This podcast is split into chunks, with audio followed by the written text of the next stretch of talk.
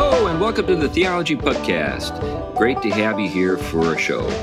Anyway, if you have tuned in for the first time, I'm C.R. Wiley. I'm a pastor and I serve a church in the Pacific Northwest. I've written some books, I've done some other things. My most recent book is In the House of Tom Bombadil. Enough about me. How about you, Tom? I'm Tom Price. I'm a teacher. I teach uh, theology, ethics, and philosophy. One of the places is Gordon Conwell Theological Seminary. And I'm Glenn Sunshine. I'm a senior fellow at the Colson Center for Christian Worldview. I am a ministry associate at Reflections Ministries, professor emeritus of history at Central Connecticut State University, and among the walking wounded. yeah, tell us about your wound. You you just had an operation on your arm. Yeah, we um, we've just bought a new house, and um, I needed to move a with help, with a lot of help. I needed to move a piano out of a sunken living room and in the process of doing my part of this, I all but detached my bicep tendon. Man, oh uh, man. So this so is one of those things. tendon, they repaired it two days yeah. ago. Yeah, yeah. So you're a little bit groggy, but you're with us. Uh, I think so. this is one of those things, you know, when when you're young, you never think about any of this stuff. You know, you take you take your physical abilities for granted, and then as we grow older, we discover that well, they're not granted anymore. They've been taken well, you back. still take them for granted, but then you start discovering that you probably shouldn't. right, that's right. They, have been they've been returned. well, today is my day for the subject of the day, and I want to talk about uh, totalitarianism. So, uh, some folks out in the listening audience know that I've got several books in the works, and to just make my life that much more complicated, I've committed to writing a fourth book. So I've got four books in the works. um, I'm working. Excuse me, Chris, if I may yeah. interrupt. Is I know what you're going to ask. I I knew that was the question you were going to ask, and the answer is yes, it is. Okay, so, good. yeah, you hear that? that yeah, um, be, because I've been getting questions on that all the time, and I, you know, every time you announce a new book. well, I want you to know that I did my part. I sent in the manuscript, and it was sent back to me with yet another set of revisions that they want me to make. So I thought I was done, but I'm not done. I've got some more work to do on the, that book, and they're good. They're good suggestions, uh, and this is one of the things that maybe people out there in the sort of listening audience aren't aware of. When you're a, when you're writing for for a commercial publisher who actually expects to make money from what you write, they really have a right to say that they want things done a different way or their own way or whatever. And then you have to kind of work with them, you know, and sort of sometimes come to an agreement about, you know, I'll give you this if you give me that, that kind of thing. But anyway, that's where that stands. So that's one of the books. The other uh, books are I'm working on a uh, children's picture book, and I hope to have that done in the next year, um, primarily because I'd love to have it uh, ready for my granddaughters in about a year or two, so mm-hmm. that when it comes time for them to actually, you know, uh, look at books on their own, they've got that book as one of the choices. So that there's that. Then I'm working on a commentary on the Book of Acts, and that's a fairly major endeavor that's going to take uh, you know some some time, probably two to three years to to, to finish. So in the meantime, I thought about something. Uh, I, I, proposed something uh, to the folks at Canon Press. Uh, I suggested a particular way of going about it. They got really excited about it, and they sent me a contract on a spur of the moment and a number of other incentives to get me working on it, and they want it done by February 1st. So I'm kind of under the gun to get this book done. But the title of the book is How to Defeat Communism in Your Spare Time, which is one of those titles that grabs you, and that's the idea. And I'm using the word or the term uh, communism in the title as a proxy for totalitarianism. Um, I think the term communism stirs the blood more than totalitarianism does. But I'm going to address the larger question of totalitarianism in the book. And what got me thinking along these lines is the book that I read recently, The Psychology of Totalitarianism by uh, Mattias Desmet, which is a really good book, and I and I heartily recommend it. And at the moment, I'm uh, revisiting uh, Eric Hoffer's The True Believer. I don't know if you're familiar with that uh, book, guys, but Eric Hoffer was a fascinating character, uh, and The True Believer addresses some of the same themes that uh, Desmet uh, addresses. And then, of course, the classic in the genre is Hannah Arendt's uh, The Origins of Totalitarianism. I've noticed here that publishers like red and black when they talk about totalitarianism. But anyway, so maybe it's supposed to bring something to mind. Uh,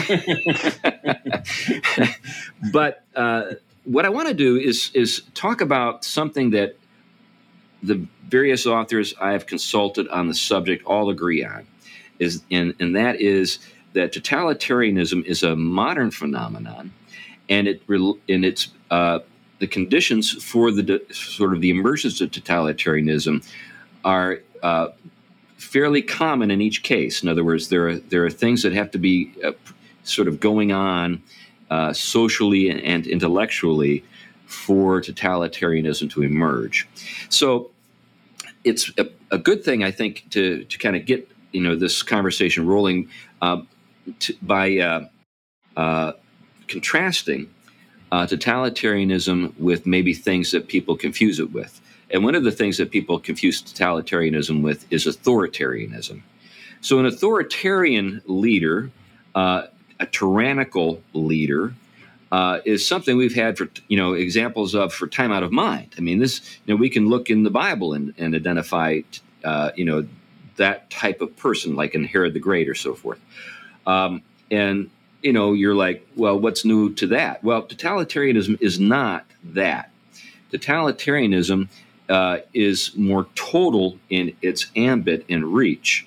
Now, the thing that you see with uh, authoritarian leaders, uh, ty- ty- tyrannical leaders, is so long as you mind your own business and leave the the, the driving uh, to the authoritarian leader, uh, he's more than happy to leave you alone.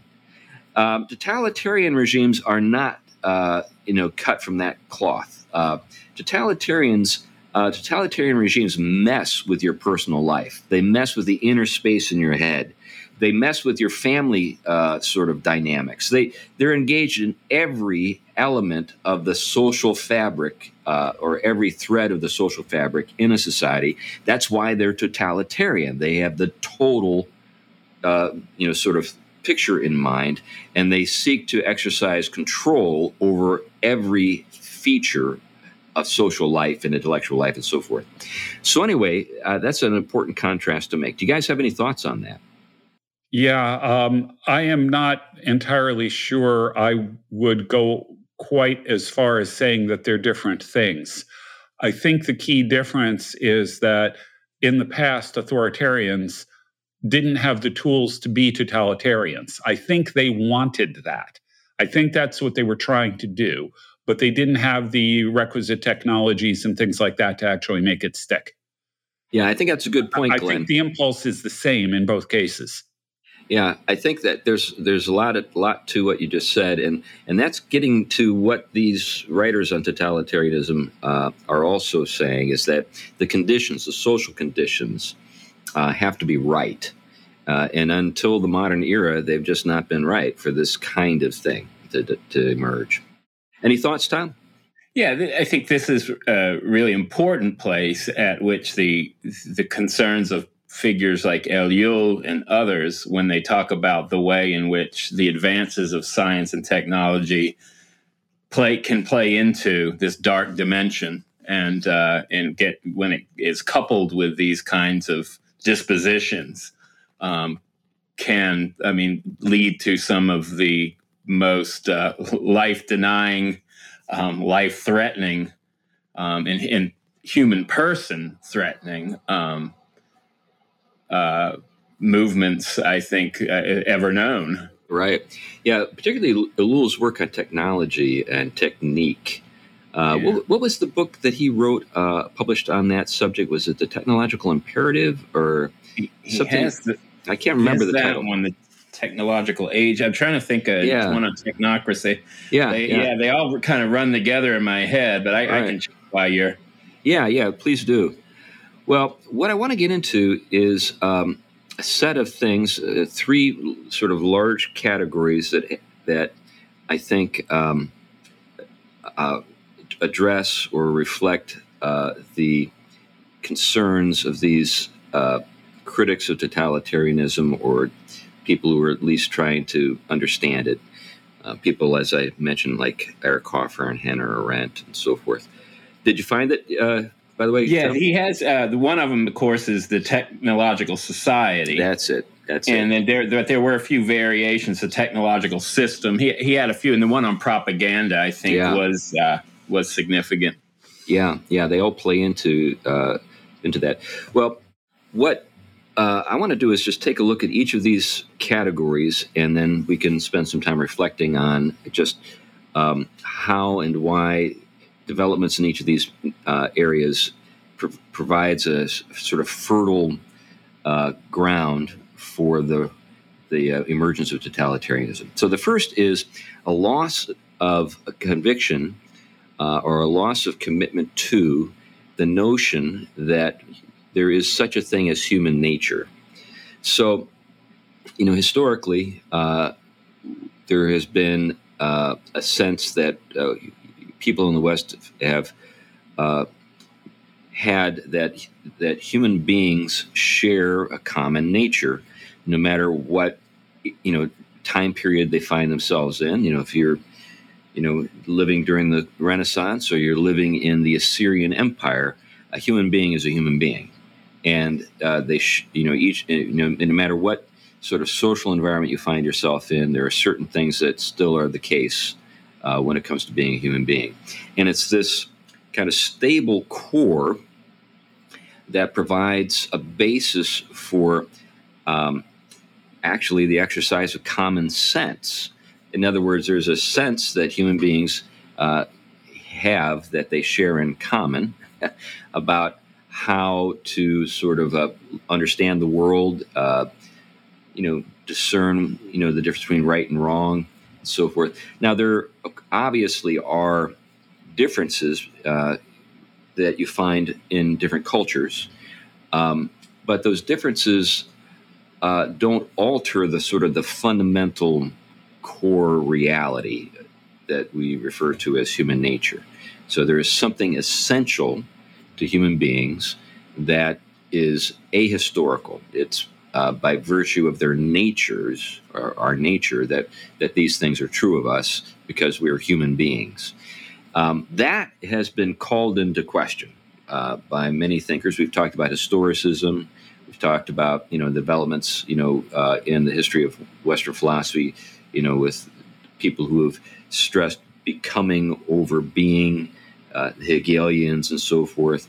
But what that does is that me- makes uh, it you know sort of the uh, sort of introduces the prospect that human beings can be fundamentally altered uh, and the question then is, is well, who's going to do the altering, and what should we, should they be sort of uh, engineered uh, into becoming next? If you know something maybe is uh, less than sort of desirable in the current state of affairs. Go ahead, Tom. Yeah, and there tends to be coupled with that um, a world in which there is a loss of any kind of transcendent good towards which our nat- natures are moving. So what happens is there becomes a substitute for that. Um, the higher good of our, you know, future evolution, um, a higher sense of justice, so that everyone in this meaningless universe can at least have some space to enact their, you know, what what creatureliness they have. Any of these things. So so that replaced telos or goal um, becomes the ground and justification for the alteration. Um, and that that's another aspect. So you lose you lose kind of I mean final causality, or that there is some sort of ultimate purpose and series of purposes to the human being, um, and then the loss of any inherent nature aimed towards those. So now it has to be almost forced or or, or directed through manipulation rather than you know love. yeah, or, yeah. Yeah, so so the combination of the plasticity of human beings that you know, in the sense that we can be uh, altered at a very sort of basic level, uh, combined with uh, some kind of abstract notion uh, of what would be just or right or good. Um, this gets us into the subject of idolatry, uh, not idolatry, but ideologies. Uh, but I can see you want well, to say something there, Glenn. No, idolatry works too. Yeah, mm-hmm. um, yeah, because because what happens inevitably is we've got a Nietzschean will to power here in a sense. Uh, whether it's Hitler uh, promoting the Aryan race as the supreme good, or the communist promoting uh, the revolution of the proletariat and the creation of the final utopian state. Actually, in both cases, it's utopian. But uh, you, you, you are creating arbitrarily, in a very real way, a summum bonum yeah. um, and your highest good. And thus, everything in the state needs to be geared toward that end, mm-hmm. which means that these infinitely malleable people you have have to be turned into the new socialist men. Right. Yeah. Um, or the, you know, or the, uh, um, the the SS, the the Aryan soldier, you know, or or something. Um, so the the two of them are connected, but I think you have to note, well, as you said, the role of ideology or even idolatry uh, in creating the cause, because without the cause, without something higher than the good of the supreme leader, um, you're never going to get the the the general public yeah, the general buy-in that you need to have. Mm-hmm. Yeah, yeah. So this, what what we have then is um, this matter of uh, sort of a crisis of meaning, uh, because there is no uh, intrinsic nature to human beings, but also a, a, crisis of knowledge.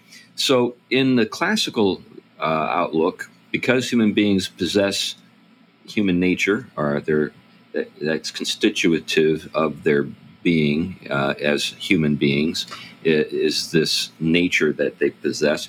There is some basis that we all have that we can refer to to speak to each other, to work uh, our disagreements out, uh, to collaborate with each other uh, as we pursue our common interests and so forth. And uh, a kind of sense that we possess in common that would allow us to judge whether or not something is worth living for or submitting to in terms of a proposed law or what have you. Because all of that has been vacated or, or sort of uh, sort of taken off the the table, that means that um, that others who do possess this vision, this ideological vision, and maybe knowledge uh, concerning how to implement it, uh, can act upon us.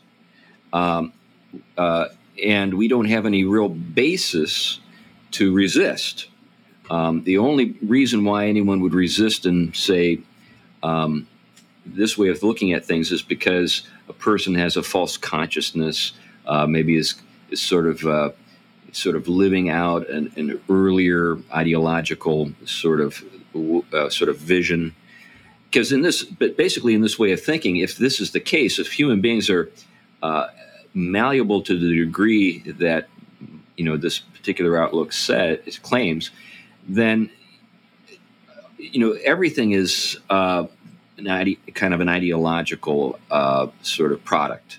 There is no, you know, even even the notion that there is a human nature is a, a kind of an, a product of, of an ideology uh, in this way of thinking, and consequently, um, you're just uh, you know sort of living by an older, uh, you know, less adequate, uh, you know, sort of uh, system of, of of of thought, and not uh, really actually exercising you know your your faculties as a human being as they are an expression of your nature. It, you know, I, have kind of am, uh, rambled on there a bit, but I think you guys get the gist of what I'm saying.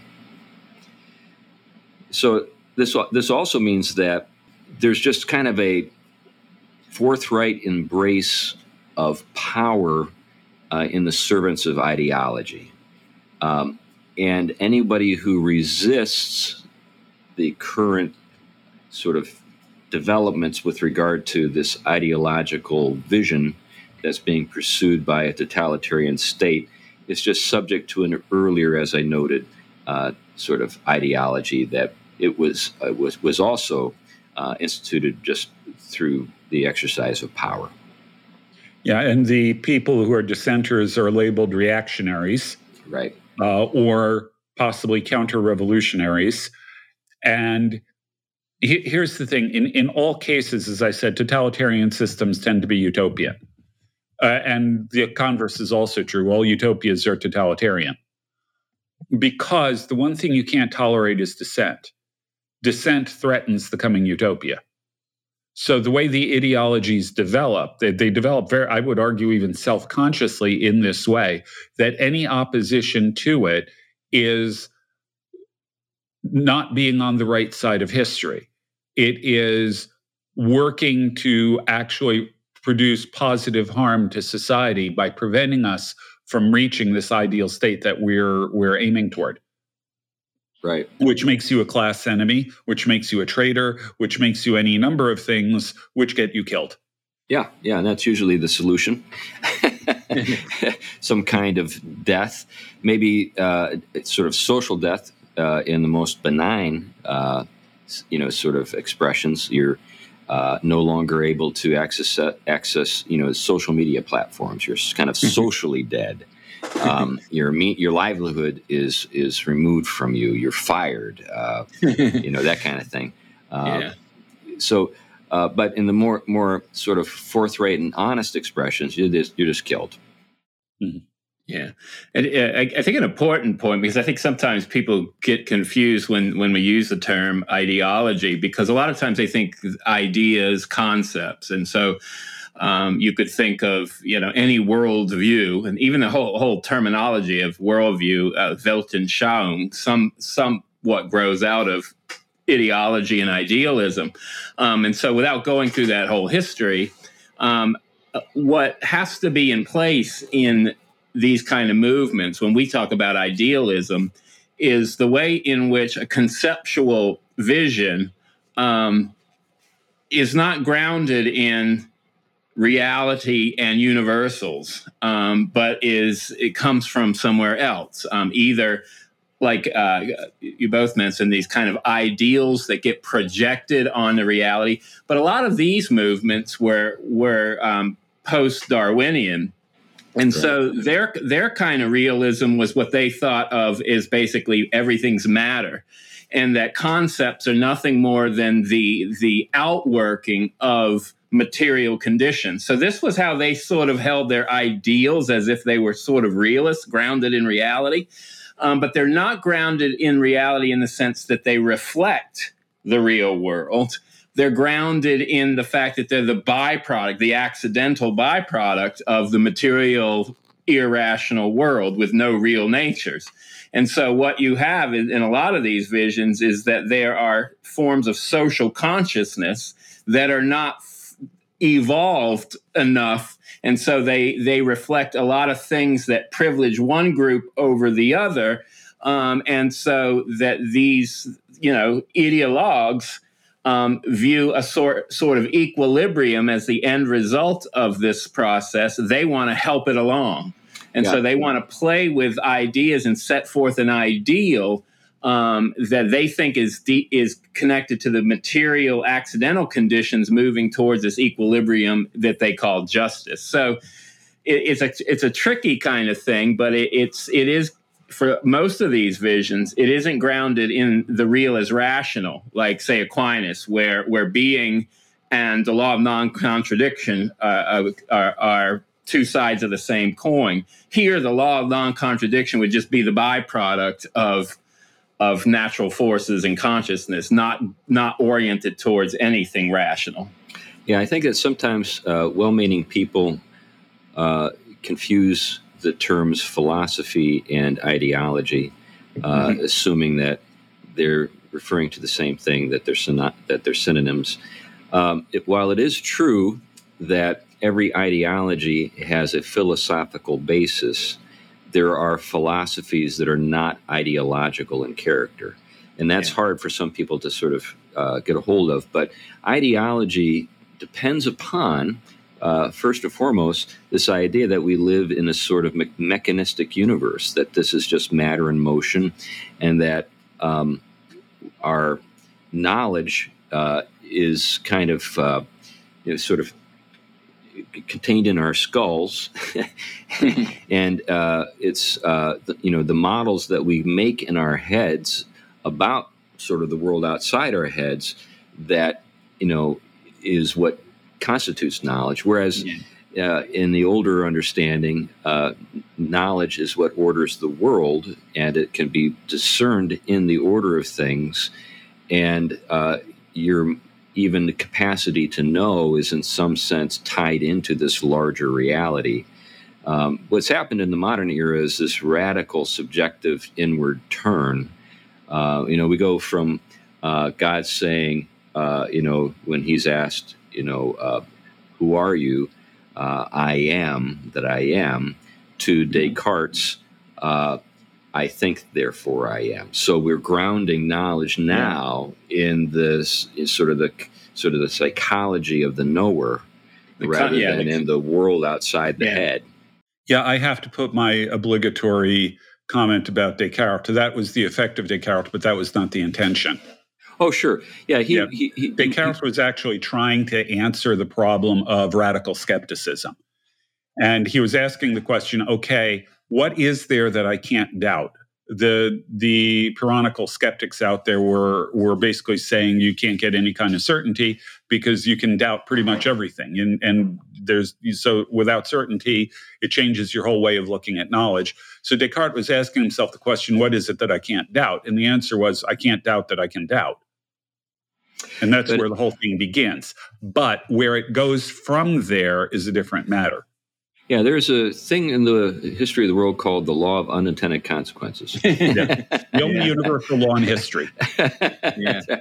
Yeah. And maybe maybe another way of putting it, I mean, I, you don't want to, you know, keep pounding on philosophers, but I do think someone like Kant is worth bringing up because what you had prior to that, and of course, Kant was influenced by Hume and and Descartes, but uh, and tried to solve a puzzle they both, you know, promote put, together. Um, but one of the things that that really Kant brings to a concentration, and it's good to just think in terms of theology. Classically, theology argued uh, from, you know, I mean, there were there debates between kind of the the the kind of um, the Platonic line and the Aristotelian line and different ways of combining them. But classically, um, a lot of theology argued that that there we can speak metaphysically about God, both philosophically and then fi- you know uh, perfected in theology. Um, but what what happened with with Kant is basically said there is no way through experience um, grounded in reality um, we can really take our concepts and apply them to God because these concepts are not grounded out there in reality to which we conform. They are they are here. The categories are in our our our you know the structures of our consciousness. These are transcendental, um, but they are not transcendent. Um, and so what what do we do? Well, he said, well, we can't we can't argue from experience to God, but what we can do is say we can make sense of something else in the world. We can make sense of our moral experience if we presuppose the concept God. You see what's going on here? God becomes an idea that grounds the intelligibility of my moral life. This is sometimes my criticism of certain kinds of presupposition is that God becomes a functional idea that gives intelligibility to the worldview rather than, than God being the primal reality and everything else being dependent on God. So, I mean, I think that's where you start to see theology start to become an ideology in a very clear cut case. God becomes a function of a conceptual ground for the intelligibility of, of my moral experience rather than actually the content from which a, re- a realist uh, uh, interpretation of creation and life and reality takes place. So we have, with regard to this matter, human nature, uh, kind of a ontological and an epistemological set of consequences that follow when we lose uh, a way of uh, speaking about human beings as as as uh, having natures and being stable in some sense. That's not enough, though, for a totalitarian regime to emerge, but it is one of the preconditions in, in order for it to come about.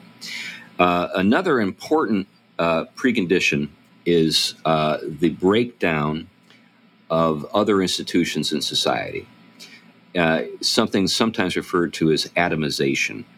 So, when you have social classes, for example, there's an entire chapter in, in Hannah Arendt's uh, book on the classless society and how the classless society is actually a precondition for the emergence of a totalitarian regime.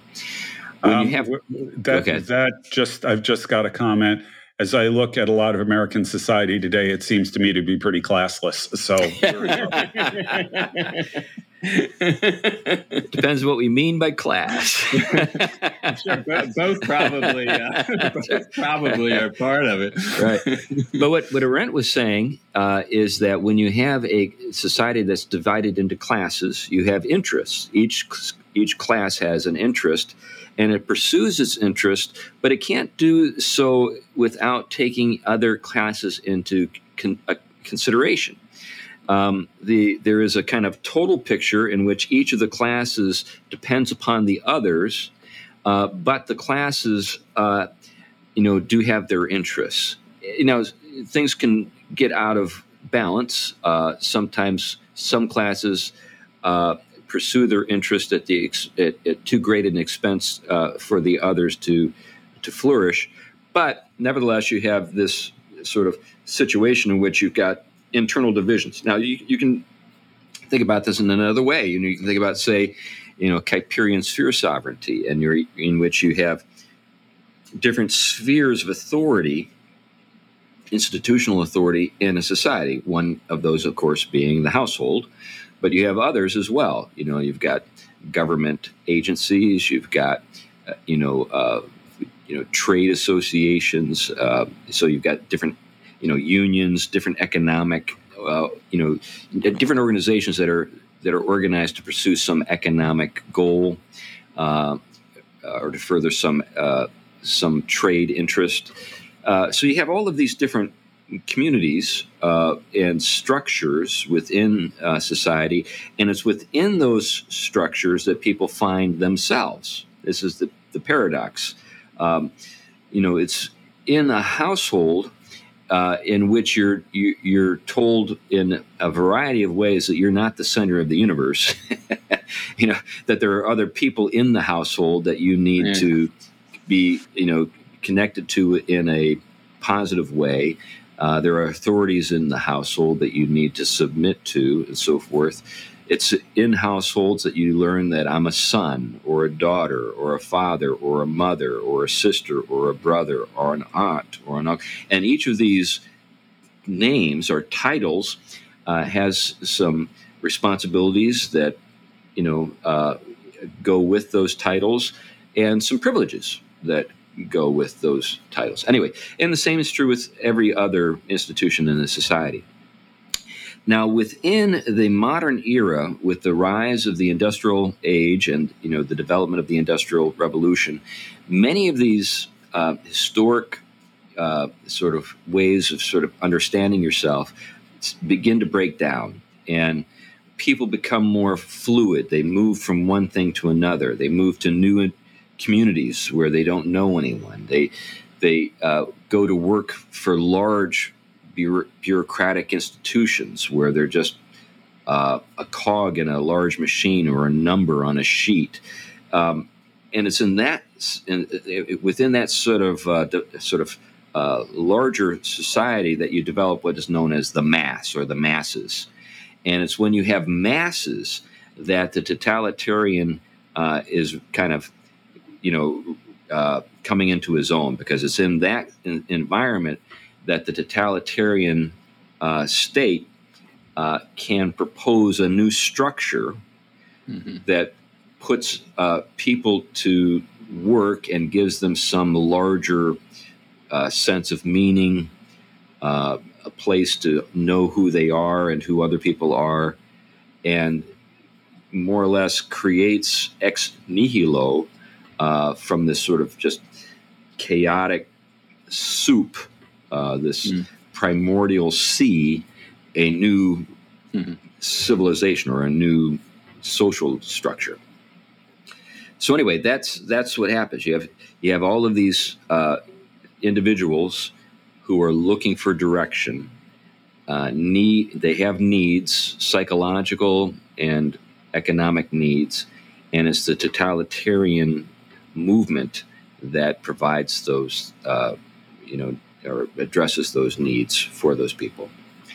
Any thoughts on that? Um, I mean, I, I think one of the things is, I mean, another way of talking about it, you know, the gift of form and and the way in which you know um, there are there are natures and arrangements of natures and hierarchies of relationships that are part of the gift. Genesis speaks about them. Um, you look at things like um, the Tower of Babel when when uh, people tried to make that hierarchy and that arrangement their own way. And one of the interesting things there, the judgment on them is that they were going to make their own name great rather than their name being great by God's calling them to be a family and and the, the multitude of children that grow out of the, this God centered um, covenant um, for that will bless all the nations. Um, so what you have with the industrial revolution, of course, is the way in which technology is such that's beginning to develop, if you will, in a sense where it can go the direction of Babel. Um, and in many cases, it has. With all of its blessings, it has also brought these dimensions that have impacted the, the core social arrangements that are central to our life. I mean, in one sense, Christianity has this element of conversion, and that can call you sometimes to uproot from your natural bonds. And if the, the others aren't part of that covenant, but it, it has you set the stage to reorient those things, not to to cut yourself off of them. So you become a family grounded in Christ and a, and a covenant part of this family of God. But what's going on here is that it rips people up now from their natural bonds, their roots, oftentimes their churches, their denominations. Someone will move to, you know, you look at the way in which people left Europe and came to the US and started to take on the popular forms of religion. Um, but then you get to this place where a lot of people are today, where they basically their their identities are such that, for example, their political ideas can keep them from their natural bonds of their family to where they won't even eat dinner with them. Um, so you have this kind of uh, cocktail in place of masses that don't have those strong forms of relationship and connectedness. And you see it, of course, with identity as well identity, which I mean, this is why so many people are in therapy because those forms have been played with and altered so much, they become so fluid that they have no reference point. And so they bear the hell of having to try to develop an identity when when this is this was formally something given to them with the gifts of creation. Yeah, I think I remember Sartre saying something like, uh, "We're condemned to be free." Yes, and he was he was he was uh, getting at this very thing. You know, in the past, uh, there was a great deal for granted that had been granted that that were was understood to be uh, obligatory, but also uh, you know these were gifts. So to be a son or to be to be a father uh, was just in the nature of things. It wasn't something I chose. Yeah. Now, it's still in the nature of things, but we're under the, the illusion that we choose these things or that you know anyone can choose these things regardless of whether or not they're biologically male you know or not mm-hmm. uh, that's the kind of is, is, sort of the thing that follows that naturally follows from this but so we, we have this uh, uh, chris go ahead uh, if yeah. i could throw in one other direction on this you have to have in order for a totalitarian movement to have any kind of success you have to have a widespread discontent in the society and that can be caused by any number of things. Um, economic um, defeat in war, you know, fill in the blank. There are any number of things that can cause this. But at the same time, you don't get revolutions unless conditions are, are improving. Yeah. In other words, yeah. people who are actually at the bottom never do revolts. They're never the ones who revolt. It's the people who are are rising um, through the ranks that are always the ones that call for revolution. They're always the ones that lead revolutions. So revolutions, put it differently, revolutions are always done effectively by elites or by yeah. aspiring elites, never yeah. by the masses per se. Yeah, that's the weird thing about it. The person who's particularly good at, at exploring this very thing is Eric Hoffer uh, in The True Believer. Um, Eric Hoffer was a fascinating character. I think we've talked about him once before, but he was yeah. a longshoreman in, in San Francisco uh, spoke with a thick German accent, claimed to have been born in the United States, just so happened to emerge on the American scene, you know, right after World War II. So you're like, something doesn't add up here. But anyway, uh, but he had just such uh, remarkable insight into the into sort of these dynamics that we're just talking about, and he, he made that same observation. Um, but I guess uh, you know the thing that you know, you still need uh, when you have, you know, the you know sort of a no longer, or I should say, you, you, no longer have a sense that there is such a thing as a human nature, and people are, you know, malleable, and we live in a mechanistic universe, and we have people whose, you know, uh, commitments are no longer strong, uh, or connections are no longer strong, and are they've been atomized and subject to large social forces that are already shifting and moving them around. There's still, uh, for a totalitarian movement to develop, there has to be something that some people have referred to as mass formation. This is a term that has come back into uh, public awareness related to things that were occurring during uh, the, the pandemic. People were behaving oddly mm-hmm. and this, this drove uh, some thinkers, including this guy, Mattias Desmet, uh, back to the sources. And he said, I can see what's going on here. This looks like the sort of stuff that's referred to as mass formation.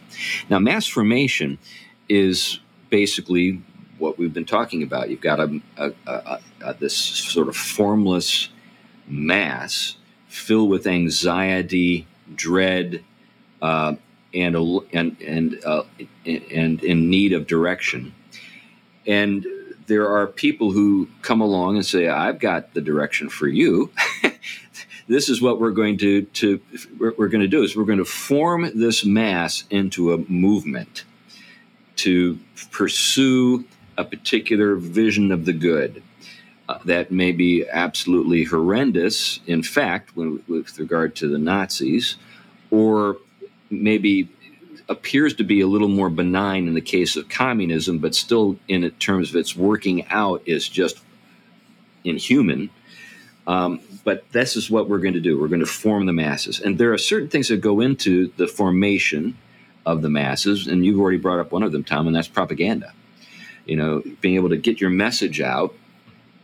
Uh, and when it comes to propaganda, if you don't long, if you no longer have uh, the traditional sources of authority, meaning tradition or the transcendent source of all authority, God, or even you know uh, a f- tradition or a, a, philosophy that points you, you know, sort of takes you outside of yourself into some objective realm of of universals. Uh, where do you turn? Well, the science. Mm-hmm. Get this, the science. mm-hmm. You have to turn to the science because if the universe is strictly understood as a you know, as being a machine, science is the means by which we understand the way the machine works. And there's often a very subtle sort of uh, move that occurs uh, in the name of science from description to prescription. Yeah. This yeah. is where the question begging comes along. So s- suddenly you go from a situation where you have, say, climate scientists describing global warming or climate change to making proposals to address this as the, the sort of the existential threat to the human race. This is where, to use old terminology, natural philosophy, which was the old name for science, shifts to natural religion. Um, yep. This this is this is exactly where that happens, and this is this was even you even see this with notions like natural selection. Chesterton caught into this. This is why he was ridiculing um, some of the language in Ethics of Elfland, where he was talking about the way basically they make this little shift to to to uh, teleology that there is some kind of purpose in this material realm, and we can start prescribing things. Yeah, yeah. So you know, like getting back to the climate science, uh, you, you ask a climate scientist, particularly someone who believes that the Earth has been around for millions and billions of years, have uh, you know, has there been climate change in the past? And they say, oh yeah, we've had hot periods, we've had really cold periods. It's, it changes all the time. And then you're like, okay, so now we have some climate change. Yes, we have climate change. And you're telling me that this is like a new development, uh, or that there's something that you know, sort of about this particular situation that requires some kind of global response? Yes, of course. But then the shift has occurred. The shift has gone from, you know, we've, we've gone from describing to prescribing. This is why we need to go to electric cars. This is why we need renewable sources of energy, et cetera, et cetera. You get my drift. Yeah, in, in, the justification is like you just said, the science. When the science pres- pres- is there to this in, at it, you know it, at its honest, end to describe in a very limited way in which future science will either confirm or negate. It's then left there to people that are moral philosophers, theologians, and related to make sense of that. Not for not for a, a kind of elite hierarchy to do it. That's something classically to be debated. The way all all uh, philosophy and ethical uh, you know dilemmas are and this is exactly where the author the authority side at least the psychology of the authority uh, plays into the kind of social consciousness yeah another aspect of this that i find really fascinating is we've got this cult of experts that has really developed but when you take a look at the experts look at the results of what they've done uh, uh, it raises real questions of why we trust experts to begin with. Yeah, yeah, yeah. Um, I mean, uh, quantitative easing. We're going to create. Since the Biden administration came in, 80% of the dollars that are in circulation have been created out of nothing. And they are bewildered about why there's inflation. Yeah. You know, right. um, and so, I, so I the solution is to change the language, right? Yeah, yeah.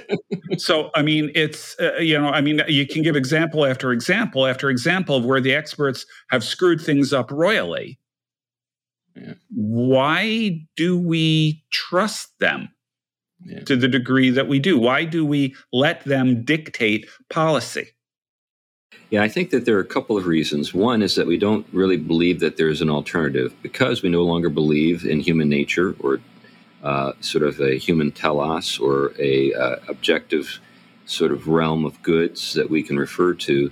All we have are the experts who are authorities in gathering data and analyzing it. And so their solution to every problem is more control. So the reason why this failed, Glenn, is is not because we had it wrong. It's because we did not control enough yeah. of the sort of the you know the, the, the situation on the ground.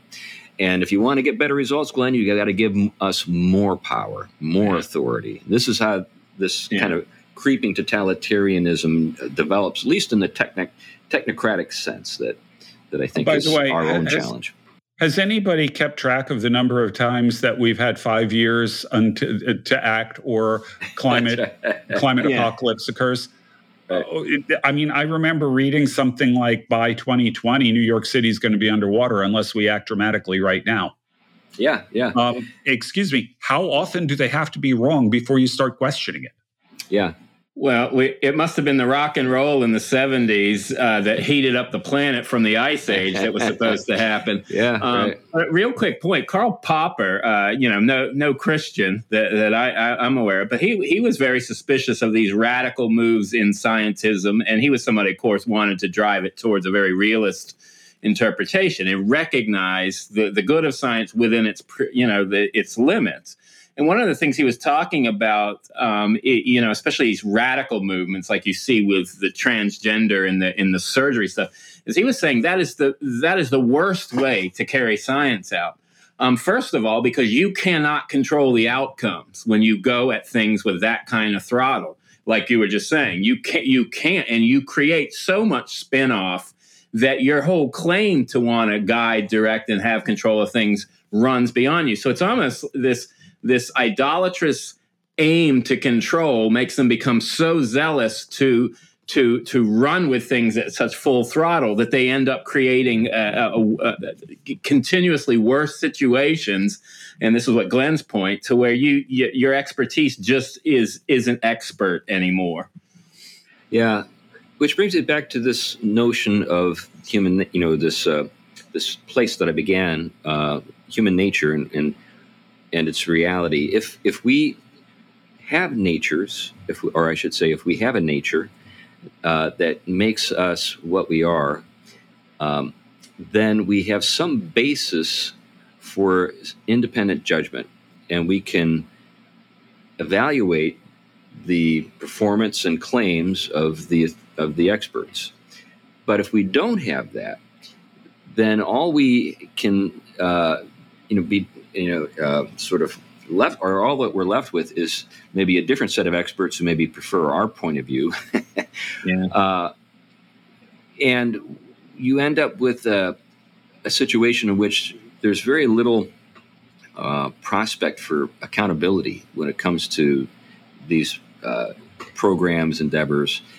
Um, in fact, if you raise questions, it uh, in the minds of many people just as it just demonstrates your uh, moral de- debauchery or de- you know, the fact that you're not morally upright. To, to, even call into question these things demonstrates that you're somehow um, debased. Uh, it, it's, it's interesting because it's a very flip side of classical Western philosophy and, re, and, and theology. Um, it actually requires a, the right kind of conversion and the right kind of spiritual, moral, and aesthetic in order to actually properly attune yourself to the reality that is there. And they automatically think through science, they have immediate access to the way things are, which is basically raw material that you can manipulate and they can direct based on their humanistic goals. Where it's actually the reverse side. They don't, even with their scientific techniques, have a proper insight into the nature of things apart from a rigorous kind of, of, of moral and spiritual humility that is required to actually submit, if you will, your mind to the being that is really there and and hear the directions that it points, which of course theology fills in in the fullest sense. Now, some of our listeners might be wondering just how was science employed in, say, the Nazi regime or uh, in the Soviet regimes? Well, there was Soviet science, there was Nazi hmm. science. Um, they had a set of presuppositions, you could say, that we would reject, but within the framework of those presuppositions, you could make a kind of sense out of what they proposed. Uh, with the Nazis, of course, it was uh, racial superiority that uh, they wanted to preserve and promote. And so there was a kind of uh, science, a eugenics, that had uh, the task of demonstrating the superiority of the Aryan race uh, and f- further developing it and purifying it. So you had some of the stuff that we see going on today with regard to genetic um, projects uh, you know, in in place in uh, the Nazi, um, you know, totalitarian state. Within uh, the Soviet Union, you know, you had a framework which pre- uh, presented itself as scientific in character, and that's dialectical materialism. So the, the premise of dialectical, dialectical materialism is one that you brought out earlier, Tom, and that is that matter seeks a kind of equilibrium, and because human economics, uh, as they are currently uh, uh, practiced uh, in a capitalist society, don't have the kind of equilibrium that they ought to have if they ref- if they've reflected the natural order of things. There is a kind of inevitable progress that will uh, sort of be carried out which will bring about an equality of conditions for everyone in society. And so that was the scientific, quote, scientific premise mm-hmm. that informed communism. Um, so there's there's an appeal to the science uh, in both of those places.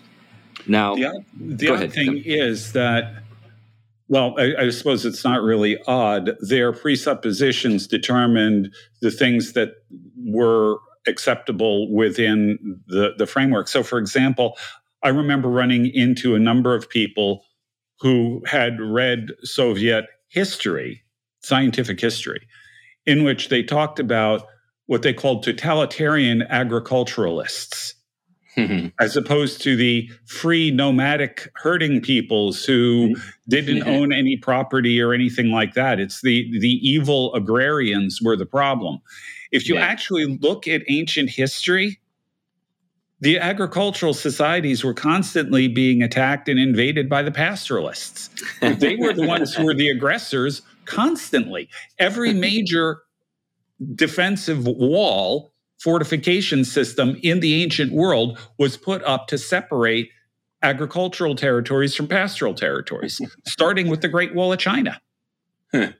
And yet, bring- by, by Soviet, because of the assumption that private property is evil and is the source of, uh, we're going back to Rousseau, um, private property is evil and is the source of all, all problems in society. Because of that assumption, they have to go with the agriculturalists as being the bad guys in the story.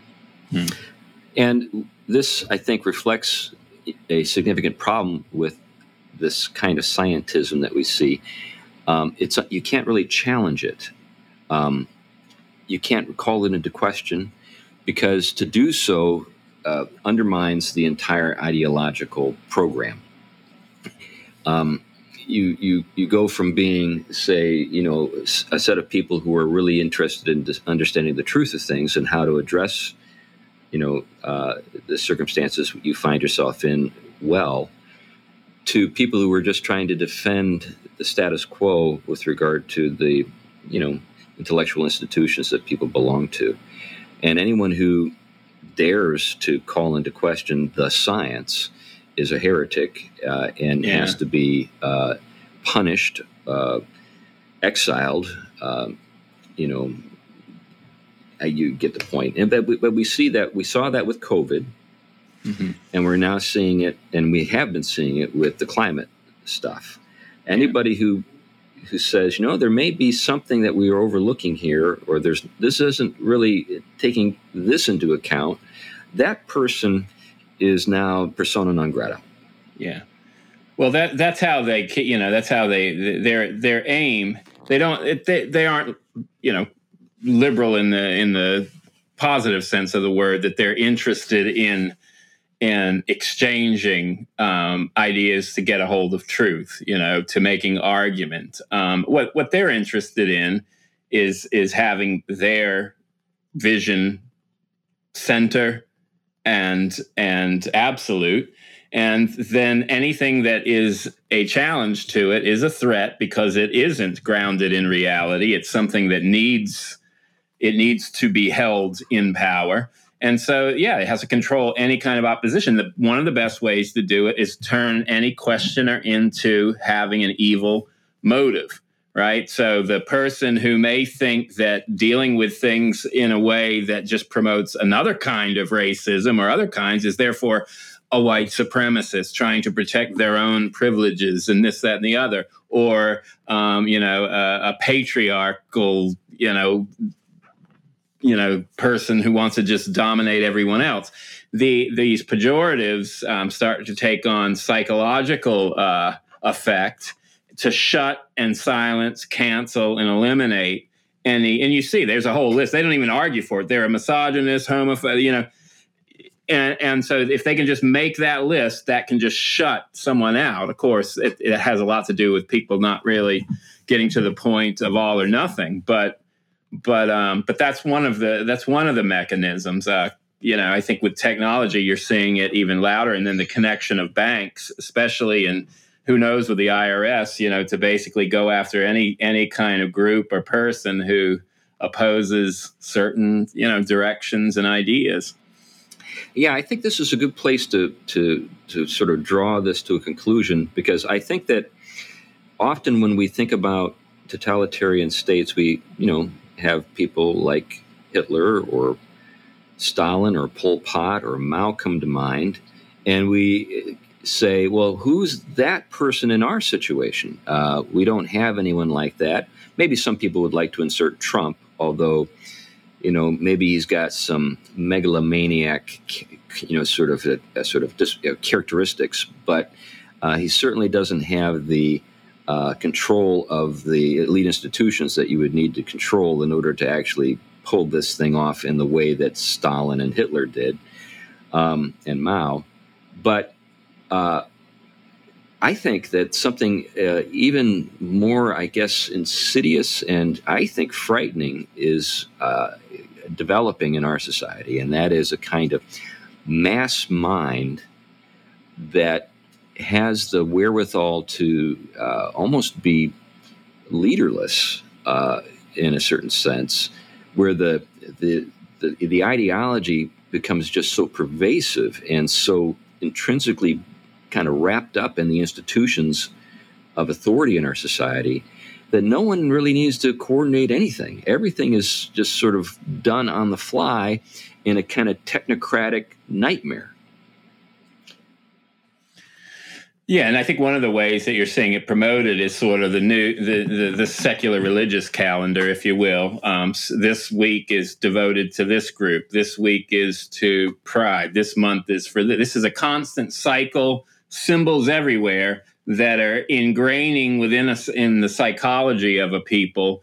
You know what what old religious uh, calendars used to do for the faithful, right? Create unity, create unity of consciousness, create a shared um, religious vision.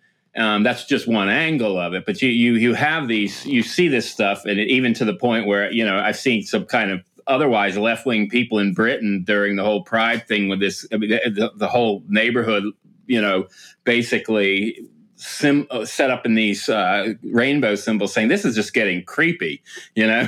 Um, but you, you, what is driving this? And, and who is driving this? And why do you have this shared institutional mindset flooding through just about everything? One one other thing that is worth noting here in none of these mass movements that we've talking we've been talking about in none of them that I'm aware of did the majority of people actually buy into it the majority of people went along with it. Yeah. They didn't yeah. necessarily buy into it. And that's something that I think is important for us to keep in mind now because we're in a situation where I think a lot of people are just keeping their heads down and keeping their mouths shut because they don't want to get canceled, because they don't want to lose their jobs or lose their reputation or lose their friends or whatever. Um, and yet, it is those people being quiet that actually enables yeah. the totalitarian to take over, even if they don't support them. Yeah. Right.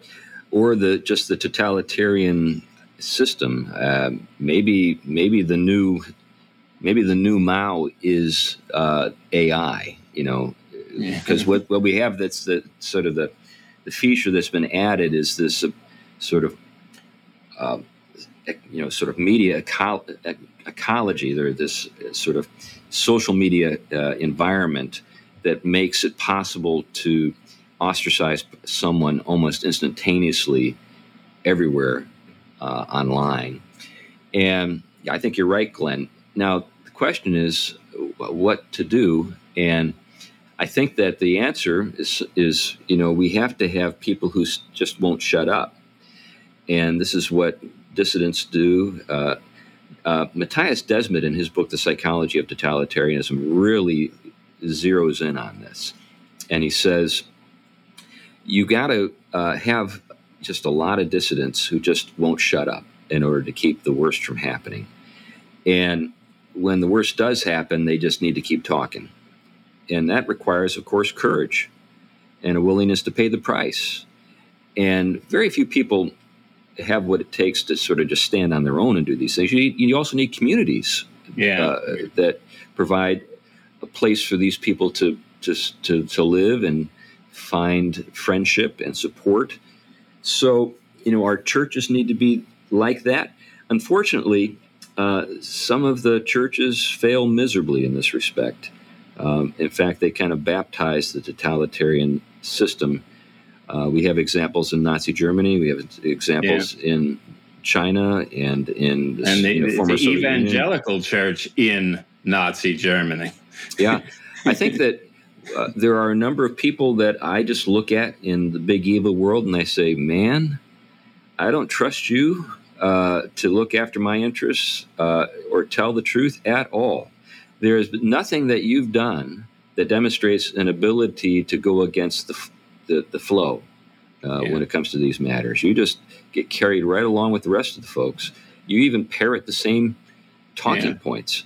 Well, this is what you get with formless uh, Christianity. Um, once the incarnational form doesn't have a religious form, relationship without religion, uh, you you you basically transcendence has been removed from being immanent in form in in the in in and so what do you have a vacuum and it's the same shape as everything else and so it's as e it's as fluid and easy to manipulate as any any you know anything else because it's almost purely a psychological relationship to, to God. Therefore, it's very manipulatable.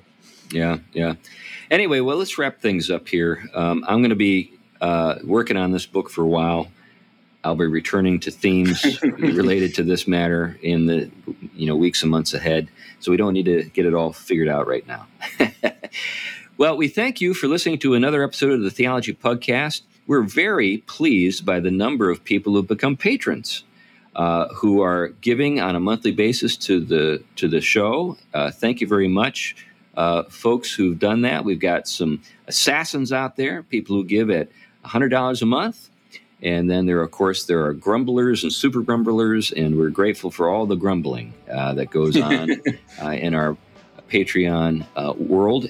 We're also grateful for the folks who listen to us on the Fight Laugh Feast network and support us there. We were just going over the numbers today, and uh, definitely, uh, half of our listeners are in that world. And uh, we're grateful to the Fight Laugh Feast people for providing a platform for our show. And we're uh, even more grateful for the people who give to us through the Fight Laugh Feast network on a regular basis. So thanks, one and all, for your support, your prayers, for sharing the show with folks. Uh, we're pretty confident that we have an audience of about 10,000 pugsters out there. It just blows our minds. Uh, but all the data that we get seems to indicate that's the case. and uh, anyway, with all those things said, bye bye. Bye bye.